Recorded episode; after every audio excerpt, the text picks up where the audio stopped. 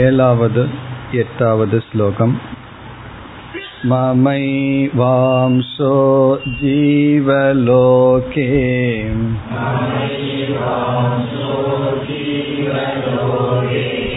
जीवभूतः सनातनः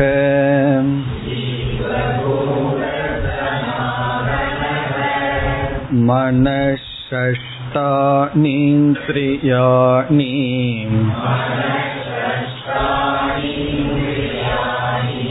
प्रकृतिस्तानि कर्षति।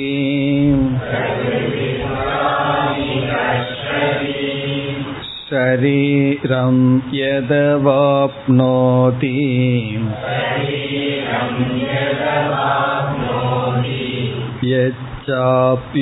यच्चाप्युत्क्रामदीश्वरः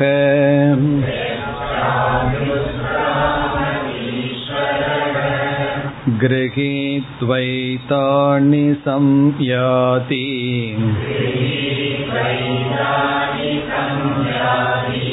वायुर्गन्धानि वाशयात्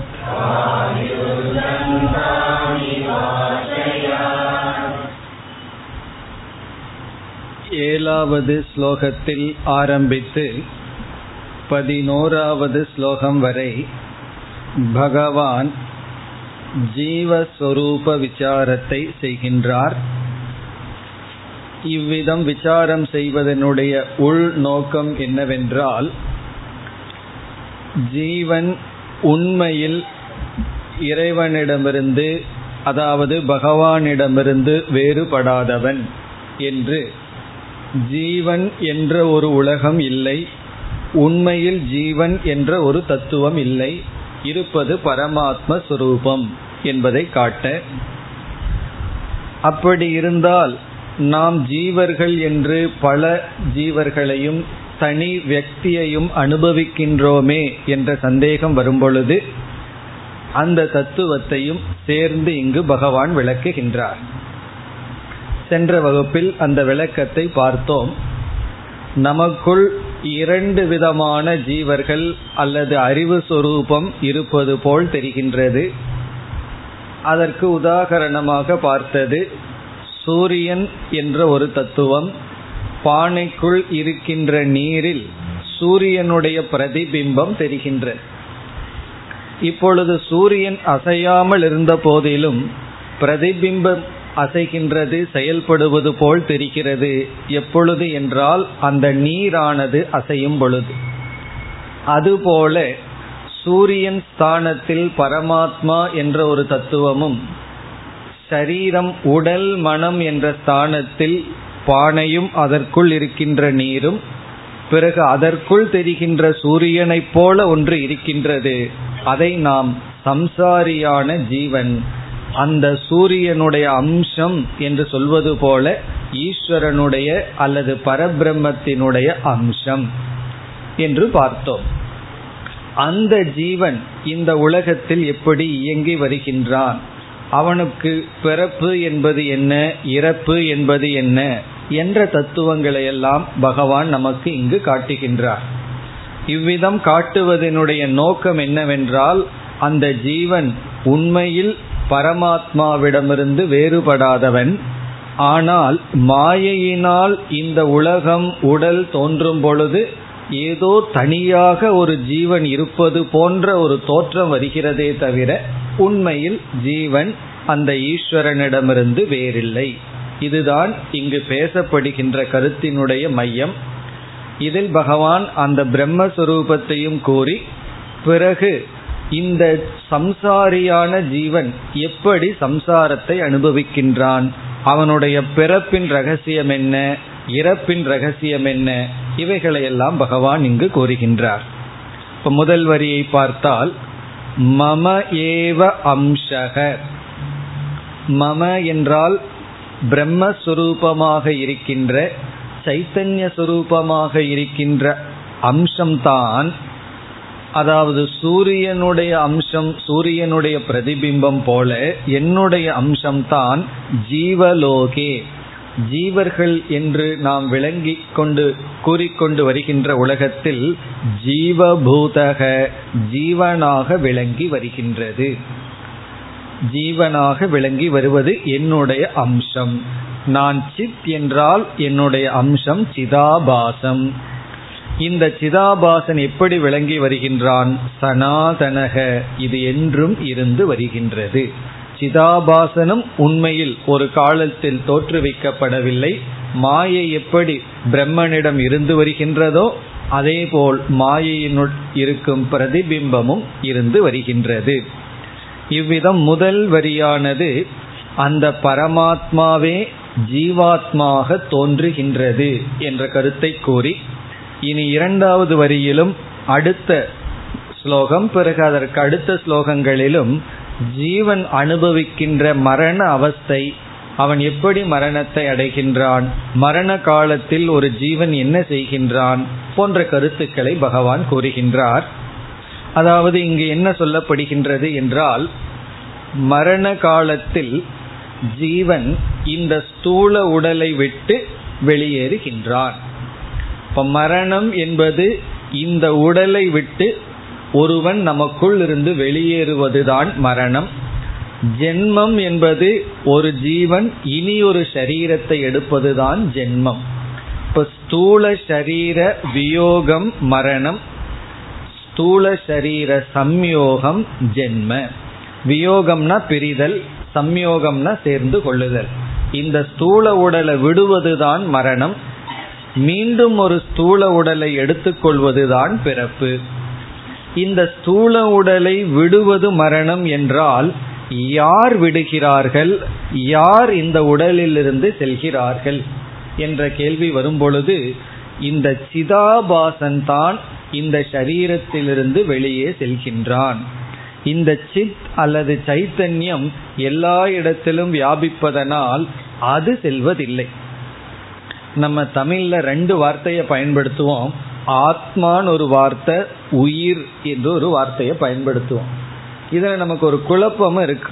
உயிர்ங்கிறது என்ன ஆத்மாங்கிறது என்ன? நம்ம தெரிஞ்சோ தெரியாமலேயோ சரியாக சொல்லி வர்றோம். இறந்ததற்கு பிறகு ஆத்மா போயிடுதுன்னு யாரும் சொல்வதில்லை. உயிர் போயிடுதுன்னு தான் சொல்கின்றோம். இங்கு உயிர் என்பது பொய்யான ஜீவன் ஆத்மா என்பது உண்மையான ஜீவன். ஆத்மா எங்கு போவது? அது எல்லா இடத்திலும் இருக்கின்றது இப்ப இங்கு உயிர் என்பது நம்முடைய மனதில் இருக்கின்ற பிரதிபிம்பமான சிதாபாசன். அதுதான் இந்த உடலை விட்டு செல்கிறது. உடலை விட்டு செல்லும் பொழுது என்ன செய்கின்றது என்றால் நம்முடைய சூக்ம சரீரத்துடன் அது செல்கின்றது. சூக்ம சரீரத்துடன் என்றால் நம்முடைய மனம் நம்முடைய வாசனைகள் நாம் சேர்த்து வைத்த பாப புண்ணியங்கள் இவைகளையெல்லாம் ஒட்டு மொத்தமாக பேக்கிங்னு சொல்வோம் அல்லவா அவைகளையெல்லாம் எடுத்துக்கொண்டு இந்த உடலிலிருந்து சென்று விடுகிறது. இப்போ மரணம் அடைந்த உடல் பிணம் என்பது என்ன என்றால் மனமில்லாத இல்லாத உடல்தான் பிணம். மனம்னா நம்முடைய சூக்ம சரீரம் அந்த உடலுக்குள்ள இல்லை என்றால் அது பிணமாகி விடுகின்றது. அதுதான் இங்கு சொல்லப்படுகின்றது. மரண அவஸ்தையில் மரண காலத்தில் ஜீவன் எல்லா இந்திரியங்களையும் எடுத்துக்கொண்டு சூக்ம சரீரத்தை எடுத்துக்கொண்டு வெளியேறுகின்றான் என்று இங்கு சொல்லப்படுகிறது. இப்ப ஜீவன் என்ற சொல்லில் மனம் பிறகு மனதில் பிரதிபிம்பிக்கின்ற சிதாபாசம் பிறகு சைத்தன்யம் இந்த மூன்று தத்துவமும் அடங்குகின்றது. எப்பொழுதெல்லாம் ஜீவன் சொல்றமோ அந்த ஜீவன் இஸ் ஈக்குவல் டு இந்த மூன்று தத்துவங்கள். ஒன்று ஆத்மா. அந்த ஆத்மாவை விட்டு எதையும் கூற முடியாது எதுவும் இருக்காது. பிறகு அந்த ஆத்ம சைத்தன்யத்தினுடைய பிரதிபிம்பம் எதில் என்றால் நம்முடைய மனதில். பிறகு இந்த ஜீவன் ஸ்தூல சரீரத்தை எடுக்கும் பொழுது முழுமையடைகின்றான்.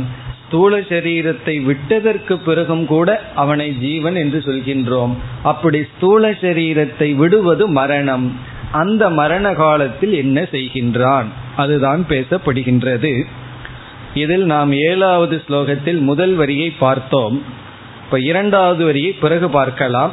எட்டாவது ஸ்லோகத்தில் முதல் வரியில் இரண்டாவது பகுதிக்கு இப்பொழுது வரலாம். இப்ப நம்ம ஏழாவது ஸ்லோகத்துல இரண்டாவது வரியை விட்டுருக்கோம். பிறகு பார்ப்போம். எட்டாவது ஸ்லோகத்துல ஷரீரம் எது அவாப்னோதிங்கிறதையும் விட்டுருவோம். இரண்டாவது பகுதிக்கு வருகின்றோம். எச்ச அபி உத்கிராமதி ஈஸ்வரக. இந்த பகுதியை படிச்சுட்டு பிறகு ஏழாவது ஸ்லோகத்துக்கு இரண்டாவது வரைக்கும் செல்ல வேண்டும். எச்ச அபி என்றால் எப்பொழுது என்று பொருள். எதா எது ச அபி என்றால் எப்பொழுது? எச்ச அபி உத்கிராமதி ஈஸ்வரக. உத்கிராமதி என்றால் உடலை விடுகின்றானோ? மரணத்தை அடைகின்றானோ? மரணத்தை அடையும் பொழுது. உத்கிராமதின சரீரம் தியஜதி உடலை விடும் பொழுது. எப்பொழுது உடலை விடும் பொழுது அல்லது விடுகின்றானோ இந்த உடலை வந்து விடுகின்ற சமயத்தில் யார் இந்த சரீரத்தை விடுகிறார்கள்? சரீரத்தை விடுபவன் யார் என்றால் ஜீவன் என்று நாம் கூறுகின்ற ஒரு தத்துவம். அதாவது சிதாபாசன் பொய்யான ஜீவன் சம்சாரியான ஜீவன். அந்த ஜீவனை பகவான் இங்கு ஜீவகங்கிற சொல்லுக்கு பதிலாக வேறொரு சொல்லில் அழை அழைக்கின்றார். அந்த ஜீவனையே பகவான் இங்கு வேறு சொல்லில் அழைக்கின்றார். அந்த சொல் ஈஸ்வரக. இங்கு ஈஸ்வரன்கிற சொல்லுக்கு ஜீவன் அர்த்தம். ஈஸ்வரன் எப்பொழுது உடலை விடுகின்றாரோ விடுகின்றானோ. எப்படி ஈஸ்வரன்கிற சொல்ல ஜீவன்கிற சொல்லுக்காக அழைக்கலாம் என்றால் இங்கு ஈஸ்வரன்கிற சொல்லுக்கு பொருள் என்னவென்றால் தலைவன். ஈஸ்வரன் லார்ட் அப்படின்னா தலைவன். லேண்ட் லார்ட் அப்படின்னு எல்லாம் சொல்றமல்ல. அதனுடைய அர்த்தம் என்னன்னா இந்த லேண்ட் இந்த பூமியை படைத்தவன் அர்த்தம் கிடையாது. பூமியை ஆள்பவன். அப்படி இங்கு ஈஸ்வரன் சொன்னா தலைவன். இந்த உடலுக்கு தலைவனாக விளங்குபவன். அப்படி ஒரு பொருள். அதனால ஜீவனுக்கு ஈஸ்வரன் பேர். லார்டு தலைவன். அல்லது ஈஸ்வரனே அனைத்துமாக இருப்பதனால் ஜீவனை ஈஸ்வரன் சொல்வதில் தவறு கிடையாது. ஈஸ்வரன் தான் எல்லாமா இருக்கார் அப்போ ஒரு ஜீவனையும் ஈஸ்வரன் சொல்வதில் தவறு கிடையாது. அப்படி ஆனால் இங்கு ஈஸ்வரன்கிற சொல் சம்சாரியான ஜீவனை குறிக்கின்றது இப்ப இந்த பகுதி எதை குறிக்கின்றது எப்பொழுது ஜீவன் சரீரத்தை விடுகின்றானோ இனி நம்ம எங்க போகணும்? ஏழாவது ஸ்லோகத்தினுடைய இரண்டாவது வரைக்கும் போகணும்.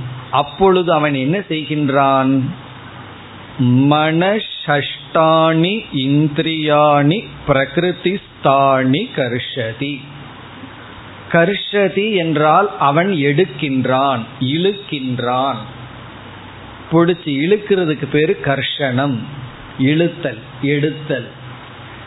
எங்கிருந்து எதை எடுக்கின்றான்? அதுதான் இங்கு சொல்லப்பட்டுள்ளது. எதிலிருந்து எதை எடுக்கின்றான்? முதல்ல எதிலிருந்து என்றால் பிரகிருதி ஸ்தானி இங்கு பிரகிருதி ஸ்தானி என்பது ஷரீரத்தை ஸ்தூல சரீரத்தை குறிக்கின்றது. உடலுக்குள் இருந்து என்று பொருள். உடலுக்குள் இருக்கின்ற ஸ்தூல சரீரத்திற்குள் இருக்கின்ற பிரகிருதிங்கிறது ஸ்தூல உடலை குறிக்கின்றது. ஸ்தம் அப்படின்னா அதற்குள் இருக்கின்ற ஸ்தூல உடலுக்குள் இருக்கின்ற எதை? மரண வேளையில் ஜீவன் ஸ்தூல உடலுக்குள் ஒட்டி கொண்டிருக்கின்ற சூக்ம சரீரத்தை இழுக்கின்றான் இழுத்து செல்கின்றான். அந்த சூக்ம சரீரம்தான் முதல் பகுதியில் வந்துள்ளது. மனசஷ்டானி இந்திரியாணி. இந்திரியாணி என்றால் எல்லா இந்திரியங்களும். இங்கு குறிப்பாக ஐந்து ஞானேந்திரியங்கள். மெய் வாய் கண் மூக்கு செவி என்ற ஐந்து ஞானேந்திரியங்கள். பிறகு மனம் அது ஆறாவது இந்திரியமாக சொல்லப்படுகின்றது. மனக என்றால் மனம் ஷஷ்ட என்றால் ஆறாவதாக கூறப்படுகின்ற இந்திரியங்கள். ஐந்து ஞானேந்திரியங்களும் பிறகு மனம் ஆகின்ற இனி ஒரு ஆறாவதான இந்திரியத்தையும் இந்த ஸ்தூல சரீரத்திலிருந்து எடுக்கின்றான். இப்ப மரண காலத்தில் அந்த ஜீவன் என்ன செய்கின்றானா கண்ணுக்கு பா கண்ணுக்கு பார்க்கிற சக்தி இருந்துட்டு இருக்கு அதை எடுத்துக்கொள்றானா அதனாலதான் அப்படியே கண்ணு திறந்துட்டு இருக்கும் மரண அவஸ்தையில பார்க்க மாட்டோம். காதுக்கு கேட்கிற சக்தி இருக்கும் அதை எடுத்துக் கொள்கின்றான். சுவைக்கிற சக்தி இருக்கும் எடுத்துக் கொள்கின்றான். நுகர்கின்ற சக்தி இருக்கும். அதே போல தொட்டு உணர்கின்ற இவ்விதம் இருக்கின்ற இந்திரியங்களை எல்லாம் அப்படியே எடுத்துக்கொண்டு பிறகு செல்கின்றான். எங்கு செல்கின்றான்? ஒரு சரீரத்தை விட்டு இனி ஒரு சரீரத்திற்கு செல்கின்றான். இப்ப எல்லா இந்திரியங்களையும் எடுத்துக்கொண்டு இந்திரிய சக்திகளை எல்லாம் எடுத்துக்கொண்டு அவன் செல்கின்றான். அதற்கு பிறகு கண்ணெல்லாம் இருக்கின்றதே கண்ணு காதெல்லாம் அப்படியே தெரிகின்றதே என்றால் நாம பார்க்கிற கண் வந்து பார்க்கும் சக்தி வெளிப்படுத்துகின்ற இடம். அதான் நம்ம பார்க்கிற கண். நம்ம பார்க்கிற காது கேட்கும் சக்தி வெளிப்படுத்துகின்ற இடம். அதற்கு ஒரு பேர் படிச்சிருக்கோம். கோலகம்.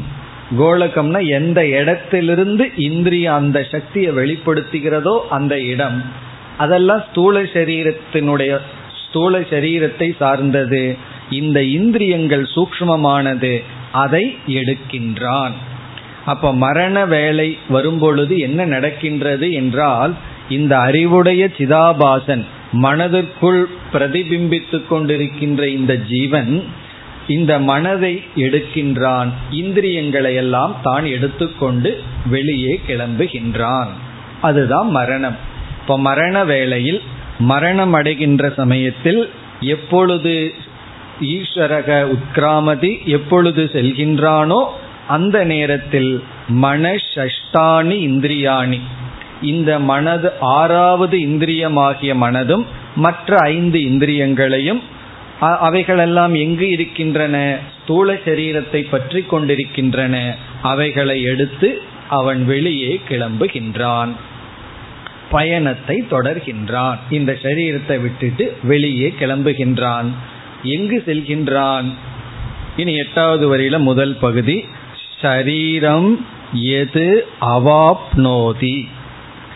ஒரு ஷரீரத்தை விட்டு இனி ஒரு ஷரீரத்துக்கு செல்கின்றான். எது என்றால் எதா ஷரீரம் அவாப்னோதி. இங்கு ஷரீரம் என்றால் ஒரு ஷரீரத்தை விட்டு இனி ஒரு ஷரீரத்தை எடுக்கின்றானோ? இவன் வெளியே சென்றான். சென்றதற்கு பிறகு இவனுடைய பாப புண்ணியத்தின் அடிப்படையில் ஏற்கனவே கர்மங்களை எல்லாம் செய்து வைத்துள்ளான் இந்த ஜீவன். எந்த கர்மம் வெளிப்படுகின்றதோ அந்த கர்மத்தின் அடிப்படையில் இவன் வேறு லோகத்திற்கு செல்லலாம் அல்லது வேறு சரீரத்தை எடுக்கலாம். அப்படி இவன் வேறு சரீரத்தை எடுக்கின்றான். எப்பொழுது இவன் ஒரு சரீரத்தை விட்டு இனி ஒரு சரீரத்தை அடைகின்றானோ? ஆப்னோதின்னு அடைகின்றான். சரீரம்னா ஷரீராத் ஷரீராந்தரம். ஒரு சரீரத்தை விட்டு இனி ஒரு சரீரத்தை எப்பொழுது அடைகின்றானோ பிறகு மீண்டும் பகவான் அதே கருத்தை சொல்கின்றான் சொல்கின்றார். அப்பொழுது அவன் என்ன செய்கின்றான்? எல்லா இந்திரியங்களையும் எடுத்துக்கொண்டுதான் செல்கின்றான் என்று சொல்கின்றார். அதனால வந்து இறந்தவர்களிடம் இந்திரியங்களோ சூக்ம சரீரமோ கிடையாது. இது தெரியாமத்தான் யாராவது இந்த கண் தானம் பண்ணணும்னா பயந்து கொள்கிறார்கள். ஒரு முறை இந்த வருஷம் இந்த முறை நம்ம பண்ணிட்டோம்னா அடுத்த ஜென்மத்தில் நம்ம கண் இல்லாமல் பிறப்போம். வேற ஏதாவது தானம் பண்ணிட்டோம்னா அது இல்லாம பிறப்போம்னெல்லாம் பயம் கொள்கிறார்கள். இந்த கண் தானம்ங்கிறது நம்முடைய கண்ணை யாருக்குமே கொடுக்க முடியாது. நம்முடைய பார்க்கும் சக்தி இந்திரியம். பிறகு அது வெளிப்படுகின்ற இடம் அதுதான் கோலகம். ஒருவருக்கு வந்து கண் பார்வை சரியா இல்லை. முழுமையாக சென்று விட்டது. வேறொரு கண்ணை எடுத்து வச்ச உடனே அவருக்கு தெரிகின்றதுன்னு சொன்னா சென்றது எப்படி மீண்டும் வரும்? இதுல இருந்து என்ன தெரிகின்றது? அவருக்கு கண் பார்வை அற்ற போதிலும் பார்க்கும் சக்தியை அவர் இழக்கவில்லை. எந்த இடத்துல பார்க்கும் சக்தியை அவர் வெளிப்படுத்த முடியுமோ அந்த இடத்தை தான் அவர் இழந்திருக்கின்றார். அப்போ அந்த இடம் சரிப்படுத்தியவுடன் பார்க்கும் சக்தி வெளிப்படுகின்றது ஆகவே இந்திரியங்கள் நித்தியமாக இருக்கின்றது இந்த சரீரம் அழிந்தவுடன் இந்திரியங்கள் அழிவதில்லை. எல்லோருக்கும் எல்லா இந்திரியங்களும் இருக்கின்றது. பிறகு ஒருவருக்கு ஒரு இந்திரியம் செயல்படவில்லை என்றால் கேட்கும் சக்தி இல்லை என்றால் அவருக்கு அந்த இந்திரியம் அழிந்து விடவில்லை. அந்த இந்திரியம் வெளிப்படுத்துகின்ற இடம்தான் நாசத்தை அடைகின்றது. அதனால் அந்த இந்திரியம் வெளிப்படுத்தப்படவில்லை அவ்வளவுதான். அப்படி ஒரு இந்திரியம் வெளிப்படுத்தப்படவில்லைன்னா அவர்களுக்கு மற்ற இந்திரியங்கள்ல நல்ல சக்தி வந்து விடும் ஏன்னா அந்த அளவுக்கு மனச்சஞ்சலம் எல்லாம் இருக்காது அந்த அளவுக்கு அவர்களுக்கு சக்தி இருக்கும். இதில் என்னவென்றால் யாருக்கும் எந்த இந்திரியமும் நாசத்தை அடைவதில்லை குறைபாடு கிடையாது. ஆனாலும் அந்த இந்திரியங்கள் அற்றவராக இருக்க காரணம் அதை வெளிப்படுத்துகின்ற இடத்தில் தான் குறை. அவ்விதத்தில் இங்கு பகவான் என்ன சொல்கின்றார்? மரணம் அடைகின்ற ஜீவன் எல்லா இந்திரியங்களையும் எடுத்துக்கொண்டு அவன் சரீரத்திலிருந்து வெளியேறுகின்றான். இப்ப எட்டாவது ஸ்லோகத்தில் ஏழாவது ஸ்லோகத்தில் ரெண்டாவது வரியில சொன்ன கருத்தையே சொல்கின்றார். ஆனால் ஒரு உதாகரணத்தை இங்கு பகவான் கூறுகின்றார். எட்டாவது ஸ்லோகத்தில் இரண்டாவது வரியில். என்ன உதாகரணம் என்றால் புஷ்பம் இருக்கின்றது மலர் இருக்கின்றது அந்த மலர் மீது காற்றானது வீசுகின்றது. வீசி என்ன செய்கின்றது? மலரில் இருக்கின்ற வாசத்தை எடுத்துக்கொண்டு அது பயணத்தை தொடர்கிறது. இப்ப காற்று வந்து பூக்கள் இருக்கின்ற இடத்திலிருந்து நமக்கு வந்தால் வாசனையுடன் கூடிய காற்றை நாம் அனுபவிக்கின்றோம். இதுதான் உதாகரணம். இதில் மலர் என்பது நம்முடைய ஸ்தூல சரீரம். எதற்கு எங்கு ஒப்பிடப்படுகிறது என்று பார்க்க வேண்டும். மலர்ங்கிறது நம்முடைய ஸ்தூல சரீரம். இந்த ஸ்தூல சரீரத்திற்குள் ஒரு வாசனை இருக்கின்றதே. மலரில் இருக்கின்ற வாசனை கந்தம் அது வந்து சூக்ம சரீரம். சூக்ம சரீரம்ங்கிறது புவ்வுல இருக்கின்ற வாசனையை போல. அது சரியா இருக்கு? சூக்ம சரீரம் தனியாக இயங்கி வராது. அது இயங்குவதற்கு ஒரு இடம் தேவை. அதே போல வாசனை தனியாக இருக்காது. பூ அங்க இருக்கு வாசனை இங்க இருக்குன்னு கிடையாது. பூவை சார்ந்துதான் வாசனை இருக்கும். அதே போல ஸ்தூல சரீரத்தை சார்ந்துதான் சூக்ம சரீரம் இருக்கும். பிறகு வாயு காற்று என்ன செய்கின்றது? காற்றானது ஸ்தூல சரீரத்தில் அதாவது காற்றானது பூவில் இருக்கின்ற வாசனையை எடுத்துக்கொண்டு வேறொரு இடத்திற்கு செல்கின்றது. அதே போல காற்றுக்கு உதாகரணமாக சொல்லப்படுவது சிதாபாசன். சிதாபாசன் என்கின்ற காற்று பூ என்கின்ற ஸ்தூல சரீரத்தில் இருக்கின்ற வாசம் என்கின்ற சூக்ம சரீரத்தை எடுத்துக்கொண்டு செல்கின்றது. இது ஒரு கற்பனை தான் ஒரு உதாகரணம். பூ என்கின்ற மலர் என்கின்ற ஸ்தூல சரீரத்தில் வாசனை என்கின்ற சூக்ம சரீரத்தை காற்று என்கின்ற சிதாபாசன் எடுத்துக்கொண்டு சென்று விடுகிறது. அதைத்தான் இரண்டாவது வரியில் பகவான் கூறுகின்றார். கிரகீத்வா ஏதானி சம்யாதி. ஏதானின இவைகளை இவைகளைனா முன் சொன்ன ஆறு இந்திரியங்களையும் கிரகித்வா எடுத்துக்கொண்டு செல்கிறது. யார் செல்கிறார்கள் என்றால் அந்த ஈஸ்வரன் அல்லது ஜீவன் அல்லது சிதாபாசன். எப்படி எடுத்துக்கொண்டு இவைகளை எடுத்துக்கொண்டு செல்கின்றது? எப்படி என்றால் வாயுகு கந்தான் இவ ஆசையாத். அப்படி படிக்க வேண்டும். வாயுகு கந்தான் கந்தான் இவ ஆசையாத் ஆசயம் என்றால் இருப்பிடம். இருப்பிடத்திலிருந்து அதாவது மலரிட மலரிடமிருந்து. ஆசையாத் மலரிடமிருந்து வாயுகு காற்றானது கந்தான் இவ. வாசனைகளை எடுத்து செல்வது போல. மலரிடமிருந்து காற்று வாசனைகளை எடுத்து செல்வது போல இவன அது போல உடலிலிருந்து சூக்ம சரீரத்தை ஜீவன் எடுத்து செல்கின்றான். அதாவது சிதாபாசனும் மனதும் இந்த சரீரத்திலிருந்து வெளியே சென்று விடுகிறது. அதுதான் மரணம். ஆழ்ந்து சிந்திச்சா மரணத்துக்காக நம்ம அழுக வேண்டிய அவசியமே கிடையாது. காரணம் என்ன? யார் அங்க இறந்திருக்கிறார்கள்னா யார நினைச்சு இறந்தமோ அவர்கள் வந்து இறக்கவே இல்லை. அழகா பேக் பண்ணிட்டு அவங்க சந்தோஷமா போயாச்சு. பிறகு எது போயிருக்குன்னா அந்த பேக்கேஜ் அதுதான் போயிருக்கு. யூஸ் பண்ண பொருள் தான் போயிருக்கு. இத்தனை உடல்ல இருந்து விவகாரம் செய்தார்கள்.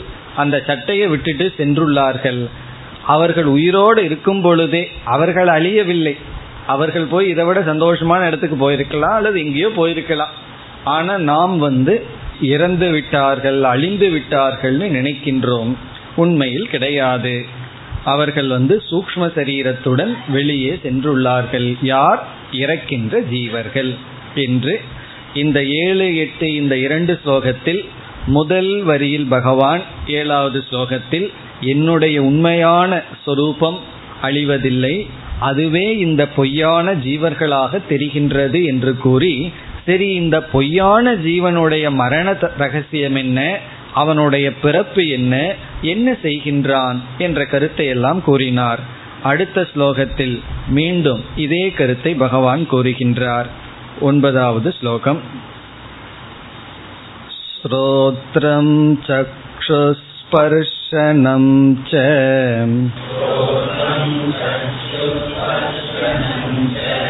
रसनं ग्राणमेव च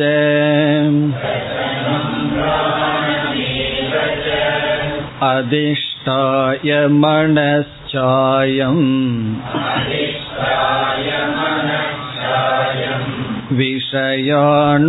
विषयानुपसेवते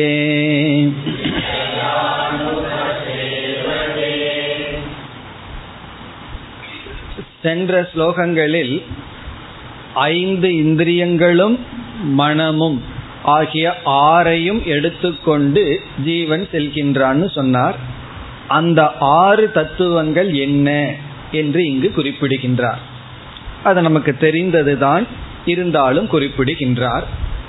பிறகு அடுத்த கருத்து இங்கு சொல்லப்படுவது ஒரு ஜீவன் இந்திரியங்களையெல்லாம் எடுத்துக்கொண்டு சென்றதற்கு பிறகு வேறொரு உடலை எதற்கு எடுக்கின்றான்? அங்கு என்ன செய்கின்றான்? இங்கிருந்து ஆள் போயாச்சு. போனதுக்கு அப்புறம் அங்க ஏன் போனான்? அங்கு என்ன செய்கின்றான்? அது பகவான் சொன்னார் சொல்கின்றார் இங்கு என்ன பண்ணிட்டு இருந்தானோ அதைத்தான் அங்கும் சென்று செய்கின்றான். இங்கு இவன் என்ன செய்து கொண்டிருந்தான்? அதைத்தான் அங்கும் செய்கின்றான்.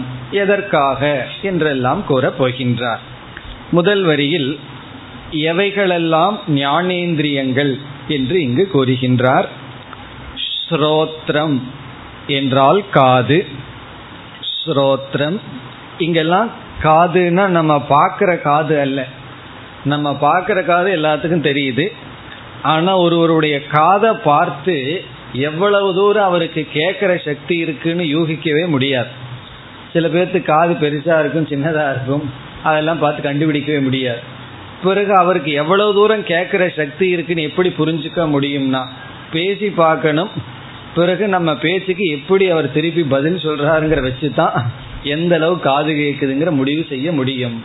காரணம் இந்திரியங்கள் சூக்மமானது அதை பார்த்து கண்டுகொள்ள முடியாது. அப்படி இங்கு ஸ்ரோத்திரம்னா கேட்கும் சக்தி. சக்ஷுகு பார்க்கும் சக்தி. அதே போல ஒருவருடைய கண்ணை பார்த்து அது எவ்வளவு சக்தி அதில் இருக்கு பார்க்கும் சக்தின்னு கண்டுபிடிக்க முடியாது. பிறகு எப்படி கண்டுபிடிக்கணும்னா அவரை பார்க்க சொல்லி பார்க்கணும். கண் டாக்டர் அதான செய்கிறார். கண்ணை பார்த்த உடனே மருந்து கொடுக்கிறாரே என்ன? நம்ம கண்ணை பார்த்து அவரும் கண்டுபிடிக்க முடியாது. நம்ம கண்ணை பார்க்க சொல்றார். அதை அவரு பார்க்கிறார். நம்ம எப்படி பார்க்கின்றோம்னு சொல்லி. அதுவும் நம்ம கிட்ட கேட்டு தான் தெரிஞ்சுக்கிறார். பிறகுதான் அவர் யூகிக்கின்றார் இவ்வளவு தூரம் சக்தி இருக்கின்றது. அதுவும் சூக்மமானது இனி ஸ்பர்ஷனம் தொட்டு உணர்கின்ற சக்தி ஸ்பர்ஷனம் அதே போல ரசனம் சுவைக்கும் சக்தி. அதுவும் சொல்ல முடியாது. சிலருடைய நாக்கு ரொம்ப சூடா இருக்கும். அல்லது என்னுடைய நாக்கு ஏதோ சொல்லுவார்கள். என்னுடைய அவருடைய நாக்கு வந்து ரொம்ப சூடானதோ ஏதோ சொல்லுவார்கள். அதாவது ரொம்ப நுணுக்கம். அரைக்கல் உப்பு பத்திலேன்னு சொல்லுவார்கள். அவ்வளவு தூரம் ரொம்ப கூர்மையான நாக்கு. சில பேர்த்துக்கு மந்தமான நாக்கு. அப்படியும் இருக்கும் அதெல்லாம் நான் வந்து பார்த்து சொல்ல முடியாது. ரசனம் கிராணம் ஏவ. கிராணம்னா நாம் நுகர்கின்ற சக்தி வாசனைகளை புரிந்து கொள்கின்ற சக்தி. பிறகு இத்துடன் கர்மேந்திரியங்களையும் நாம் புரிந்து கொள்ள வேண்டும். கடைசியில ச அப்படிங்கிறது கர்மேந்திரியத்தையும் குறிக்கின்றது. என்ன? சூக்ம சரீரம்ங்கிறது பத்தொன்பது அங்கங்களினுடைய சேர்க்கை. அவைகளை எல்லாம் எடுத்து செல்கிறது. பிரதானமா இந்திரியங்கள் இருப்பதனால பகவான் இங்கு இந்திரியத்தை மட்டும் சொல்கின்றார். பத்தொன்பதுன ஞாபகம் வருகின்றதோ? ஐந்து ஞானேந்திரியங்கள் ஐந்து கர்மேந்திரியங்கள் ஐந்து விதமான பிராண. இதை ஈஸியாக சொல்லிடலாம். அஞ்சு அஞ்சு கூட்டுறது சுலபம். பதினஞ்சு. பிறகு வந்து மனம் சித்தம் அதை எடுத்துக்கொண்டு செல்கின்றான்ங்கிற இடத்துல பகவான் உதாகரணமாக இவைகளை சொல்லி இருக்கின்றார். பிறகு மனதை ஆறாவது இந்திரியமாக சொன்னார். அது ஏன் என்றால் இந்த மனம்ங்கிறத அந்தரிந்திரியம் அந்த கரணம்னு சொல்றோம். மற்றதையெல்லாம் பாஹ்யேந்திரியம்னு சொல்றோம். இந்த மனது தான் இவைகளில் ரொம்ப முக்கியமானது. எப்படி என்றால் ஐந்து இந்திரியங்கள் இருந்த போதிலும் எந்த இந்திரியத்துக்கு பின்னாடி மனசு இருக்கோ அந்த இந்திரியம் தான் அந்த நேரத்தில் வேலை செய்யும். பிறகு மற்ற இந்திரியங்கள் எல்லாம் அந்த நேரத்தில் வேலை செய்யாது. நம்ம வந்து காதை எங்கேயோ கொடுத்துட்டு காதை வந்து காதுல மனசை வச்சிருக்கோம். எதையோ சப்தத்தை யார் பேசுகிறார்கள் என்னன்னு நுணுக்கமா கேட்டுட்டு இருக்கோம் நம்ம மனசு காதுக்கு பின்னாடி போயாச்சு. கண்ணு திறந்திருக்கு. முன்னாடி யார் வந்தாலும் நமக்கு தெரியாது. காரணம் என்ன என்றால் கண் திறந்திருந்தாலும் அந்த நொடியில காதுக்கு மனது சென்று விட்டால் மனது அதைத்தான் கிரகிக்கும். அப்படி ஐந்து இந்திரியங்கள் இருந்த போதிலும் நமக்கு ஐந்து இந்திரியத்தை பற்றிய ஞானம் உடனடியாக வராது. ஒவ்வொன்றாகத்தான் வரும். காரணம் ஒரு மனம் ஒவ்வொரு இந்திரியத்தின் வழியாக மிக மிக வேகமாக செல்கிறது. அந்த டைமை எல்லாம் நம்ம கால்குலேட்டே பண்ண முடியாது. அவ்வளவு வேகமாக ஒரு இந்திரியத்திலிருந்து இனி ஒரு இந்திரியத்திற்கு சென்று அறிவை அடைகின்றது. ஆகவே இந்த மனது எந்த இந்திரியத்தை சார்ந்திருக்கின்றதோ அந்த இந்திரியத்தில் தான் ஞானம் வருவதனால் இங்கு சொல்லப்படுகின்றது. அதிஷ்டாய மனக அதிஷ்டாய மனக என்றால் மனதை ஆதாரமாக வைத்து கொண்டு ஆதாய மனதையும் ஆதாரமாக வைத்து கொண்டு என்ன இந்திரியங்கள் எல்லாம் அறிவை அடைய வேண்டும் என்றால் அந்த நேரத்துல மனசை பிடிச்சாகணும். மனதை பிடித்தாக வேண்டும். அப்படி இல்லைன்னா என்ன செய்யலாம்? மனம் இல்லாமையே இந்திரியங்கள் தானாக ஞானத்தை அடையும்னா ரொம்ப சௌரியமா போகும். காதை மட்டும் கிளாஸ்ல கொடுத்துடலாம். கண்ணை வேற எங்காவது வச்சுக்கலாம். வாயை வேற எங்காவது வச்சுக்கலாம். அப்படி முடியாது. மனது அந்த இந்திரியத்தோட இருந்தா தான் அந்த இந்திரியம் செயல்படும். சில சமயங்கள்ல வகுப்புல வந்து உட்கார்ந்துருப்போம். சப்தம் பாட்டு இப்போ பதினஞ்சு நிமிஷத்துக்கு அப்புறம் தான் தெரியும். ஏதோ பதினஞ்சு நிமிஷம் ஓடிடுதுன்னு. ஆனா மனசு எங்காவது ஓடி இருக்கலாம். இப்படி மனசு ரெண்டு விதத்துல வெளியே செல்லலாம். ஒன்று வேறு இந்திரியங்கள் வெளியா. ஏதாவது பள்ளி இருந்ததுன்னா வேடிக்கை பார்த்துட்டே இருந்துருவார்கள். அதனாலதான் முடிஞ்ச வரைக்கும் பள்ளி இல்லாம இங்க வச்சிருக்கேன். ஏன்னா அது என்ன பண்ணுது? பூச்சி சாப்பிடுதா இல்லையா? அப்படியே வேடிக்கை பார்த்துட்டு இருந்தா கிளாஸ் போயிடும் அப்ப கண்ணு வழியா போயிடுதுன்னு சொன்னா காது பிரயோஜனம் இல்லாம போகிவிடும் இப்படி ஒரு விதத்துல இந்திரியம் வேலை செய் மனசு வேலை செய்யலாம். அல்லது ஏற்கனவே இந்த சித்தம்னு ஒன்று இருக்கு சம்ஸ்காரங்கள். அந்த சம்ஸ்காரங்கள்ல இருந்து எதையாவது எடுத்துட்டு இமேஜின் பண்ணிட்டு இந்த இந்திரியங்கள் வழியாக ஞானத்தை அடையாமல் இருக்கலாம். அப்படி மனது வந்து சுயமாக சிந்தித்து அறிவடையலாம் அல்லது சிந்தனையில் ஈடுபடலாம் அல்லது விதவிதமான இந்திரியங்கள் வழியாக செல்லலாம். ஆகவே இந்த மனம் அனைத்து அறிவுக்கும் சாமானிய காரணம் ஆகின்றது. ஒரு அறிவு வேணும்னா மனது சாமானிய கரணம் இந்திரியங்கள் எல்லாம் விசேஷ கரணம். ஒரு ரூபத்தை பற்றிய அறிவுக்கு கண்ணு வந்து விசேஷமான இன்ஸ்ட்ருமெண்ட் மனம் வந்து சாமானியமானது பொதுவானது. காதுக்கு ஒரு சப்த ஞானத்துக்கு காது விசேஷமான கருவி. அதாவது ஸ்பெஷல் இன்ஸ்ட்ருமெண்ட் மைண்ட் வந்து சாமானியம் பொதுவானது. அதனால இங்கு சொல்லப்படுகிறது அதிஷ்டாய மனக மனதின் துணை கொண்டு. இந்த இந்திரியங்களெல்லாம் இருந்த போதிலும் மனதின் துணை கொண்டு. இப்ப இதுல என்ன சொல்லியிருக்கார் பகவான்? ஐந்து ஞானேந்திரியங்களை சொல்லி இவைகளை வைத்து கொண்டு மனதை ஆதாரமாக வைத்து கொண்டு இனி அந்த ஜீவன் வேறொரு சரீரத்தை எடுத்தவுடன் என்ன செய்கின்றான்? அதை கூறுகின்றான். அல்லது எதற்காக ஒரு சரீரத்தை விட்டு இனி ஒரு சரீரத்திற்கு செல்கின்றான்? அந்த கருத்து வருகின்றது. மனக அதிஷ்டாய மனதை ஆதாரமாக கொண்டு அயம். அயம்னா இந்த ஜீவன். விஷயான் உபசேவதே. விஷயான் என்றால் விஷயங்களை உலகத்தில் உள்ள பொருள்களை உபசேவதே அனுபவிக்கின்றான். உபசேவதேன அனுபவிக்கின்றான்.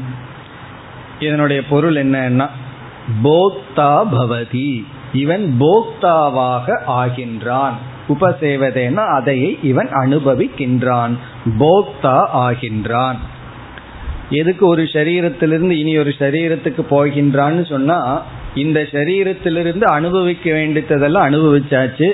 இனிமேல் இந்த உலகத்தை அனுபவிக்க இந்த சரீரத்துக்காக கர்ம பலன் இல்லை. இந்த சரீரத்தை வச்சுட்டு இவன் அனுபவிக்க முடியாது. உடனே என்ன செய்கின்றான்? சரீரத்தை மாற்றி கொள்கின்றான். சரீரத்தை எதற்கு மாற்றுகின்றான்? மீண்டும் அனுபவிப்பதற்காக. அங்கு சென்று சும்மா இருப்பதில்லை அனுபவித்துக் கொண்டு இருக்கின்றான் ரெண்டு வேலை செய்கின்றான்னு சொல்கின்றார்கள். என்ன ரெண்டு வேலைனா? ஒன்று பழைய பாப புண்ணியத்தை தீர்க்கின்றான் பிறகு புதிய பாப புண்ணியத்தை சேர்க்கின்றான். அதுதான் உபசேவதே. கர்ம பலனை தீர்த்து கர்ம பலனை சேர்த்து கொள்கின்றான். இது மனுஷனா இருந்தா மனிதனா இருந்தா புதிய கர்ம பலனை சேர்த்து கொள்கின்றான். மற்ற உயிரினமாக இருந்தால் கர்ம பலனை இவன் தீர்க்கின்றான். வேற ஜீவனாக பிறந்தால் கர்ம பலனை இவனிடமிருந்து செல்கின்றது. சுக துக்கத்தை அனுபவிக்கின்றான். இப்ப இவ்விதம் இந்திரியங்களை கருவிகளாக கொண்டு சரீரத்திற்குள் சென்று அமர்ந்து சரீரம்ங்கிறது ஒரு இடம். அந்த இடத்துல இருந்து இந்திரியங்களை கருவிகளாக மாற்றி இந்த ஜீவன் மீண்டும் போக்தாவாகவும் கர்த்தாவாகவும் இருக்கின்றான். இத வேற கோணத்துல சொன்னா சம்சாரி பவதி. அவன் ஒரு சம்சாரியாக இருக்கின்றான். இப்ப சம்சாரி என்றால் என்ன? ஒரு இடத்திலிருந்து இனி ஒரு இடத்திற்கு சென்று இங்க என்ன செய்து கொண்டிருந்தானோ அதையே அங்கும் செய்து கொண்டு இருக்கின்றான். சில பேர் எல்லாத்தையும் திறந்துட்டு எங்காவது போறேன்ட்டு போய் என்ன செய்வார்கள்? இங்க என்ன செய்து கொண்டிருந்தார்களோ அதையவே செய்து கொண்டு இருப்பார்கள் இங்க என்ன ரகலையோ என்ன ரகலைக்கு ஆள் மாறி இருக்கு அவ்வளவுதான். அப்படி அதையே செய்து கொண்டு இருக்கின்றான். இவன் சம்சாரியாகவே இருந்து கொண்டு இருக்கின்றான். இது வந்து இந்த சிதாபாசனான ஜீவனுடைய ஸ்திதி. இப்படி சிதாபாசன் அல்லது ஜீவன் இருக்கின்றான் என்று இந்த பொய்யான ஜீவனை பற்றிய பிறப்பு இறப்பை பகவான் கூறினார். இதற்கு மேலேயும் நமக்கு கியூரியாசிட்டி வேண்டாம். இதோட நம்ம நிறுத்திக்குவோம். பகவான் வந்து ஏதோ கொஞ்சம் சொல்லி விட்டுறார் இதுக்கு மேல தெரிஞ்சுக்க வேண்டாம். எங்க போறான் எப்படி போறான் போனவனை பிடிக்க முடியுமா? இந்த ஆவி உலகம் எல்லாம் இருக்கே. ரொம்ப பேர்த்துக்கு அதுல தான் ரொம்ப இன்ட்ரெஸ்ட் அதுல எல்லாம் நமக்கு விருப்பு வரக்கூடாது. இவன் எப்படி போறான் அல்லது எவ்வளவு நாள் நம்மையே சுத்திட்டு இருப்பான்? இந்த விஷயமெல்லாம் நமக்கு வந்து இதுல ஜிக்ஞாசா வரக்கூடாது. காரணம் என்னன்னா இதெல்லாம் பகவான் நமக்கு தெரிஞ்சுக்க கூடாதுன்னு வச்சிருக்கார். போன பிறவியில நான் எப்படி இருந்தேன் என்னவா இருந்தேன்னு தெரிஞ்சுக்கணும்னு ரொம்ப ஆசை சில பேர்த்துக்கு. அது ரொம்ப டேஞ்சர் தெரிஞ்சுட்டு என்ன ஆகிறது? போன பிறவில இப்படியோ இருந்திருப்போம். அங்க நண்பர்களையும் பகைவர்களையும் சேர்த்து வச்சிருப்போம். அதையெல்லாம் மறந்துட்டு சந்தோஷமா இப்போ இருக்கும். அந்த ஞாபகம் எல்லாம் வந்துட்டா இந்த வாழ்க்கையை நிம்மதியா வாழ முடியாது. அதனால சில விஷயங்கள் எல்லாம் பகவான் நமக்கு தெரியாம இருக்கிறது நமக்கு நல்லதுன்னு இருக்கார். அதை கஷ்டப்பட்டு தெரிஞ்சு நம்ம புத்தியை கெடுத்துட்டு மன நிறைவை கெடுக்கிறதுக்கு முயற்சி பண்ணிட்டு இருக்கோம் ஆகவே இந்த விஷயத்துல இதோட நம்ம நிறுத்தி கொள்ள வேண்டும். பிறகு அடுத்த ஒரு கேள்வி நமக்கு வரலாம். இதெல்லாம் நமக்கு தெரியக்கூடாதுன்னா எதுக்கு பகவான் இங்கு சொன்னார்? இதெல்லாம் ரகசியமா வச்சிருக்காருன்னு சொன்னா இங்கு இதை டிஸ்கஸ் பண்றதனுடைய அவசியம் என்ன? அதை அடுத்த ஸ்லோகத்தில் பகவான் கூறுகின்றார். ஏன் இந்த ஜீவனுடைய மரண தத்துவம்? அல்லது பிறப்பு தத்துவம் இதையெல்லாம் உங்களிடம் சொன்னேன் அது என்னுடைய ரகசியமா இருக்கிற விஷயத்தை எல்லாம் சொல்வதற்கு என்ன காரணம் அதை பகவான் அடுத்த ஸ்லோகத்தில் நிலைநாட்டி காட்டுகின்றார் பத்தாவது ஸ்லோகம் उत्क्रामन्तं स्थितं वापि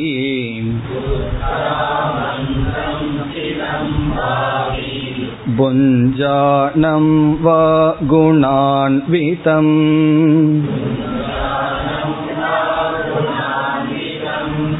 विमूढा नानुपश्यन्ति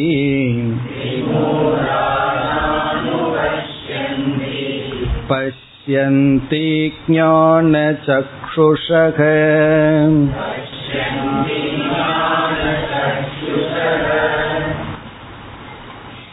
இந்த ஸ்லோகத்தில் பகவான் என்ன கூறுகிறார் என்றால் சிதாபாசனுடைய இருப்பே சைத்தன்யத்தை காட்டுவதற்கான ஒரு அறிகுறி.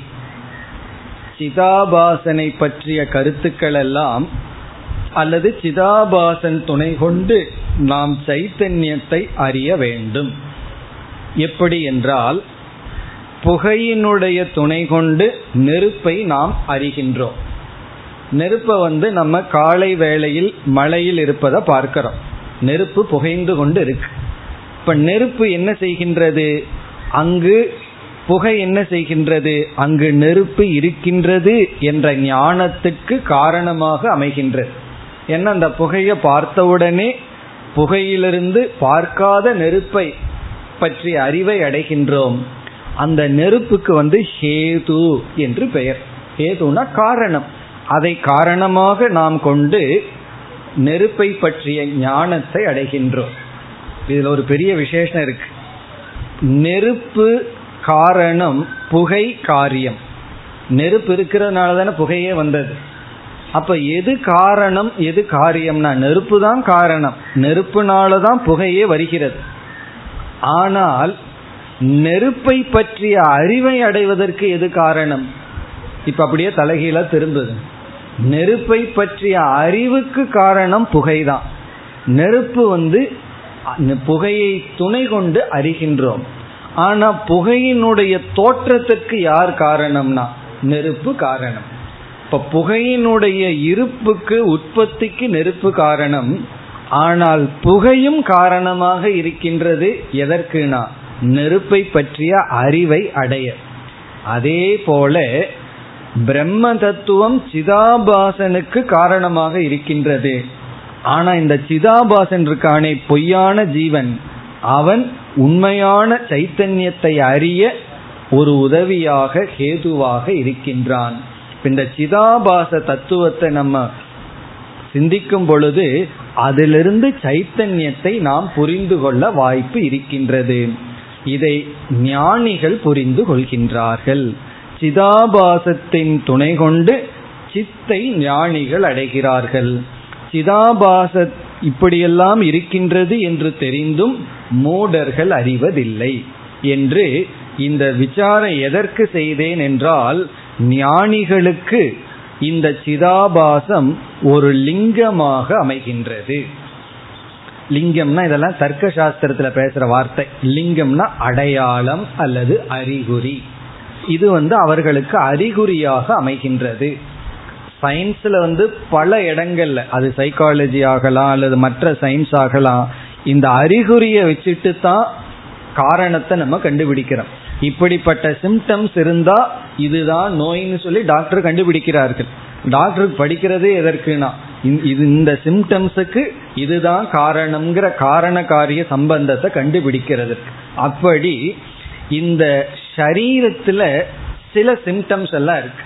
அதிலிருந்து என்ன உணர்கின்றோம்னா இறுதியா நம்ம இறுதியா பரமாத்மா அல்லது பிரம்ம அல்லது சைத்தன்யம்ங்கிறது ஒன்று இருந்துதான் ஆகணும்னு நமக்கு தெரிகின்றது. ஆகவே அந்த சிம்டம்ஸை பத்தி இவ்வளவு நேரம் பேசினேன். அந்த வெளிப்பாடு எதெல்லாம் நமக்கு கண்ணுக்கு தெரிகின்றதோ அதன் மூலமா கண்ணுக்கு தெரியாத ஒரு தத்துவத்தை நாம் உணர முடியும். இப்ப என்ன செய்கின்றார் இங்கு? இந்த ஜீவனுக்கு நான்கு அடைமொழி கொடுக்கின்றார். இந்த ஸ்லோகத்தில்.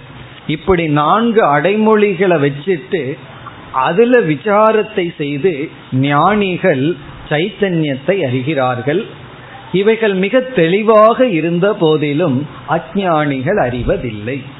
புகையை பார்த்துட்டு நெருப்பை புரிஞ்சுக்காத ஆளுக உண்டு.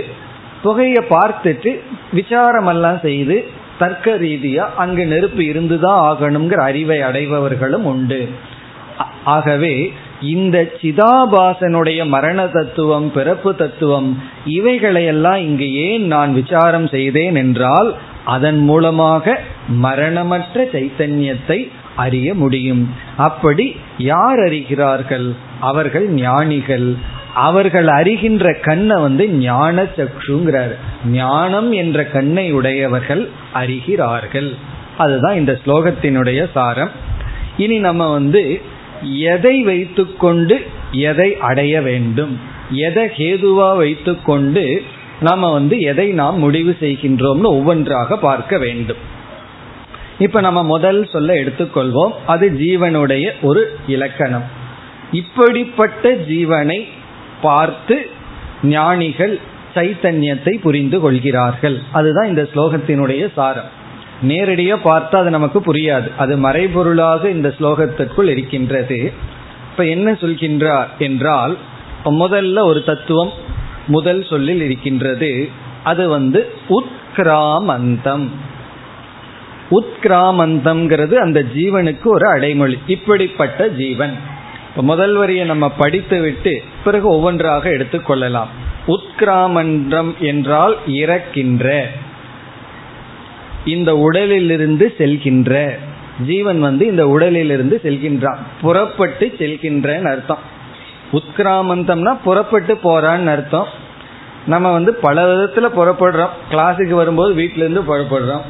கிளாஸ் முடிஞ்சோடனே இங்கிருந்து புறப்படுறோம். இறுதியா புறப்பட்டு போறது அதுதான் இங்க பிடிக்கிறது மீண்டும் திருப்பி வரமாட்டோம். அவர் போயிட்டார் திரும்பி வர வந்தாலும் விடமாட்டார்கள். அப்படி வந்துருவோம்னா சீக்கிரமா டிஸ்போஸ் பண்ணிடுவார்கள். எரிச்சு விடுவார்கள். சாம்பலாவோ அல்லது புதைத்தோ விடுவார்கள். அதான் உத்கிராமந்தம். சரீரத்தை விட்டு செல்கின்ற ஸ்திதம் கொஞ்ச நாள் இந்த சரீரத்துல வேற இருக்கும்.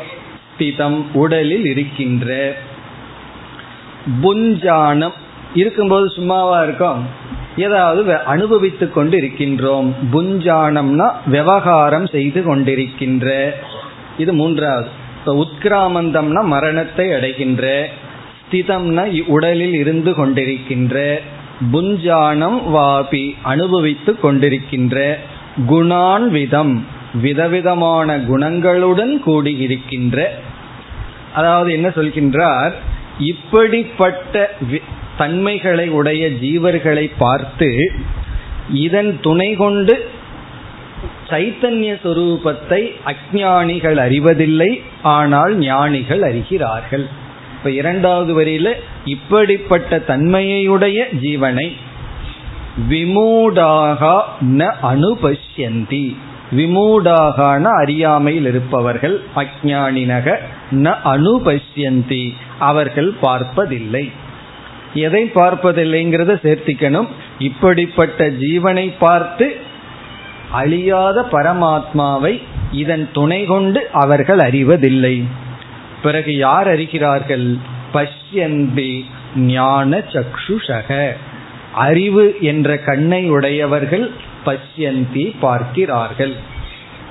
அதாவது இப்படிப்பட்ட ஜீவன் இருந்தும் அறிவுடையவர்கள்தான் இந்த ஜீவன் தத்துவத்தின் துணை கொண்டு அந்த பரமாத்மாவை அறிகிறார்கள்.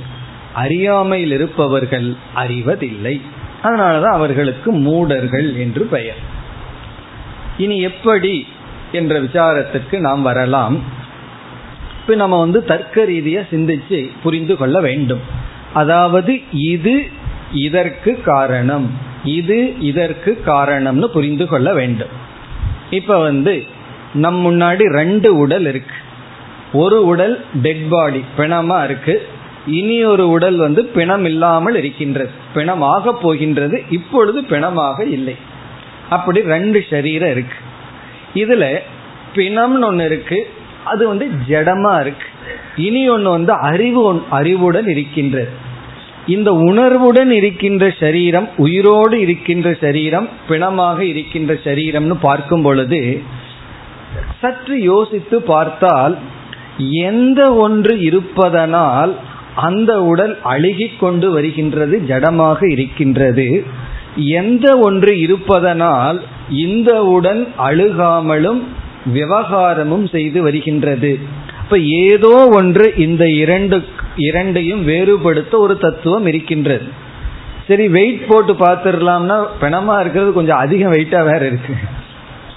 இந்த பிணம் வந்து ரொம்ப வெயிட் ஆயிருன்னு சொல்லுவார்கள். அது உண்மையோ பொய்யோ அது புன சுமைன்னு சொல்லுவார்கள். சரி வெயிட் பார்த்தோம்னா இதுல ஏதோ வெயிட் குறைஞ்சிருக்கு. இப்போ ஒருவர் வந்து நூறு கிலோ இருக்கார் போயிடுறார். வெயிட் போட்டு பார்த்தா நூறு இருப்பார் அல்லது நூத்தி பத்து ஆனால் ஆவார்.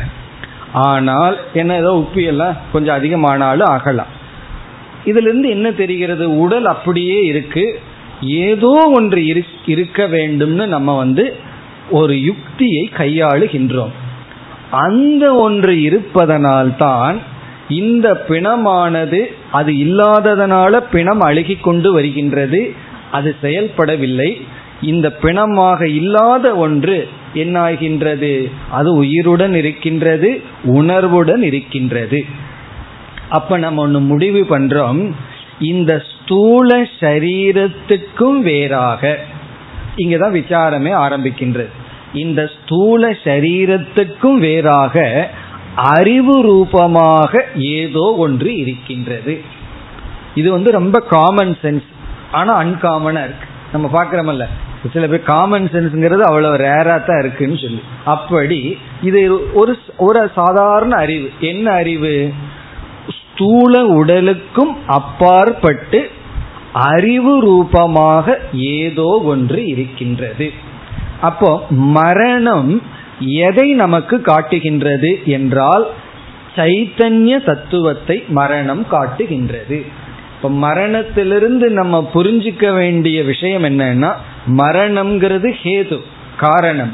அதிலிருந்து நமக்கு கிடைக்க வேண்டிய அறிவு ஸ்தூல உடலுக்கு அப்பாற்பட்ட ஒரு அறிவு உணர்வு என்பது ஒன்று இருக்கின்றது. அது என்ன? மரணத்திலிருந்து நமக்கு கிடைக்கின்ற விஷயம். இப்போ பிரதிபிம்பம்னு ஒன்று இருக்கு என்றால் இப்ப எது வரைக்கும் வந்திருக்கோம்? சிதாபாஸ்து வரைக்கும் வந்திருக்கோம். இப்ப மரணம் சிதாபாசத்தினுடைய இருப்பை நிலைநாட்டுகின்றது. ரிஃப்ளெக்ஷன் ஒன்று இருக்குங்கிறத காட்டுகின்றது. இனி அடுத்த விசாரத்துக்கு செல்ல வேண்டும். ரிஃப்ளக்ஷன் ஒன்று இருந்தால் ஆபாசம் என்று ஒன்று இருந்தால் பிரதிபிம்பம் என்று ஒன்று இருந்தால் பிம்பம் என்று ஒன்று இருந்தாக வேண்டும். நம்ம முகம் வந்து கண்ணாடியில தெரியுதுன்னு சொன்னா நம்மளே இல்லைன்னா எப்படி முகம் கண்ணாடியில தெரியும்? ஆகவே கண்ணாடியில் ஒரு பிரதிபிம்பத்தை நம்ம பார்த்தோம்னு சொன்னா அதற்கு மூலமாக ஒரு பிம்பம் இருந்தாக வேண்டும். அப்ப சிதாபாசத்தை நம்ம உணர்ந்தோம்னு சொன்னோம்னா சிதாபாசத்துக்கு காரணமான சைத்தன்யம் என்று இருந்தாக வேண்டும் என்று மரணம் டு சிதாபாசம் சிதாபாசம் டு சித் அல்லது சைத்தன்யம். இப்படி ஞானிகள் அறிகிறார்கள். நம்ம கண்ணுக்கு முன்னாடி எவிடென்டா இருக்கிறது வந்து மரணமும் பிறகு உணர்வும். பிணத்தையும் பார்க்கிறோம் உயிரோடன் விவகாரம் செய்யறதையும் பார்க்கிறோம். அதிலிருந்து சிதாபாசத்தை உணர்கின்றோம். பிறகு சிதாபாசத்திலிருந்து சைத்தன்யத்தை உணர்ந்தாக வேண்டும். அங்கேதான் அணுங்கிற வார்த்தையை போட்டிருக்கார். சாஸ்திரத்தின் துணை கொண்டு. சாஸ்திரம் இருந்தா அதை நம்ம இந்த அனுமானத்தின் மூலமாக தர்க்கத்தின் மூலமாக உணரலாம். அப்போ மரணம் நமக்கு சிதாபாசத்தை விளக்க சிதாபாசம் சைத்தன்யத்தை விளக்குகின்றது. இப்படி ஞானிகள் மரணத்தின் துணை கொண்டு அவர்கள் மரணம் அடைவதற்கு முன் மரண தத்துவத்தின் துணை கொண்டு மரணமற்ற ஒரு தத்துவத்தை பார்க்கின்றார்கள். அது வந்து உத்கிராமந்தம். இனி அடுத்தது வந்து ஸ்திதம். ஸ்திதம்னா இருக்கின்ற.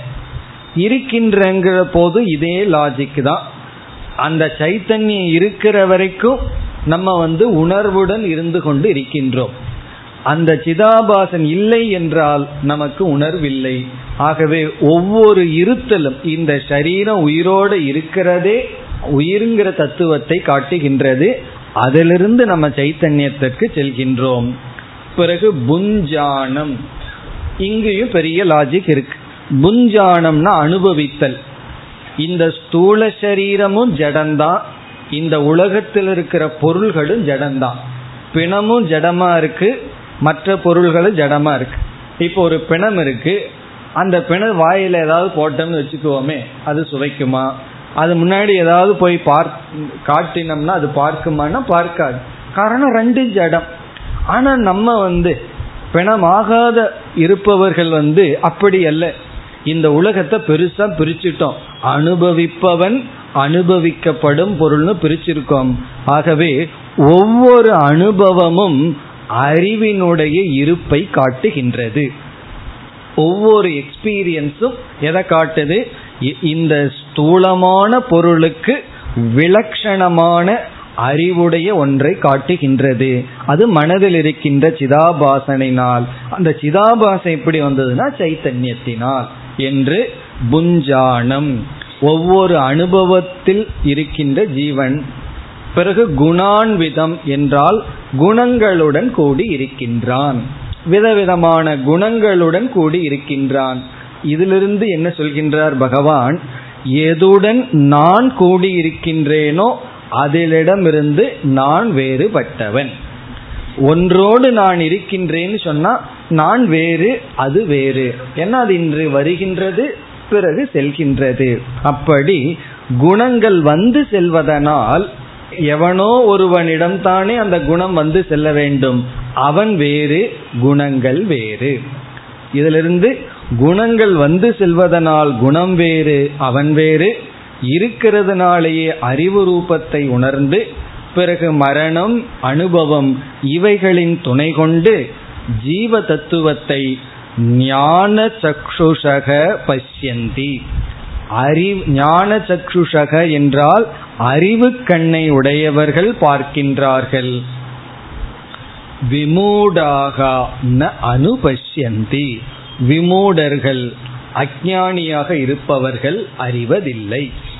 அப்ப ஜீவ தத்துவத்தையும் அனாத்ம விஷயத்தையும் சிருஷ்டிய பற்றியும் மரண தத்துவத்தையும் ஜென்ம தத்துவத்தை எல்லாம் நாம எதற்கு விசாரம் பண்றோம்னா அவைகளில் இருந்து மரணமற்ற சைத்தன்யத்தை அல்லது பிரம்ம தத்துவத்தை தெரிந்து கொள்ள என்று இந்த ஸ்லோகத்தில் ஞானத்திற்காக இந்த விசாரம் செய்யப்படுகின்றது. பிறகு இதை பற்றிய ஞானத்திற்காக அல்ல. மரணத்தை பற்றியோ ஜென்மத்தை பற்றிய ரகசியத்தை சொல்ல அல்ல அதன் துணை கொண்டு மரணமற்ற தன்மையை உணர என்று கூறி முடிக்கின்றார் இனி இந்த கருத்தை பகவான் அடுத்த ஸ்லோகத்தில் முடிப்பார் அடுத்த வகுப்பில் பார்ப்போம் ॐ पूर्णमधपूर्णमिधं पूर्णापूर्णमुदच्छते पूर्णस्य पूर्णमादाय पूर्णमेवावशिष्यते ॐ शान्ति शान्ति शान्तिः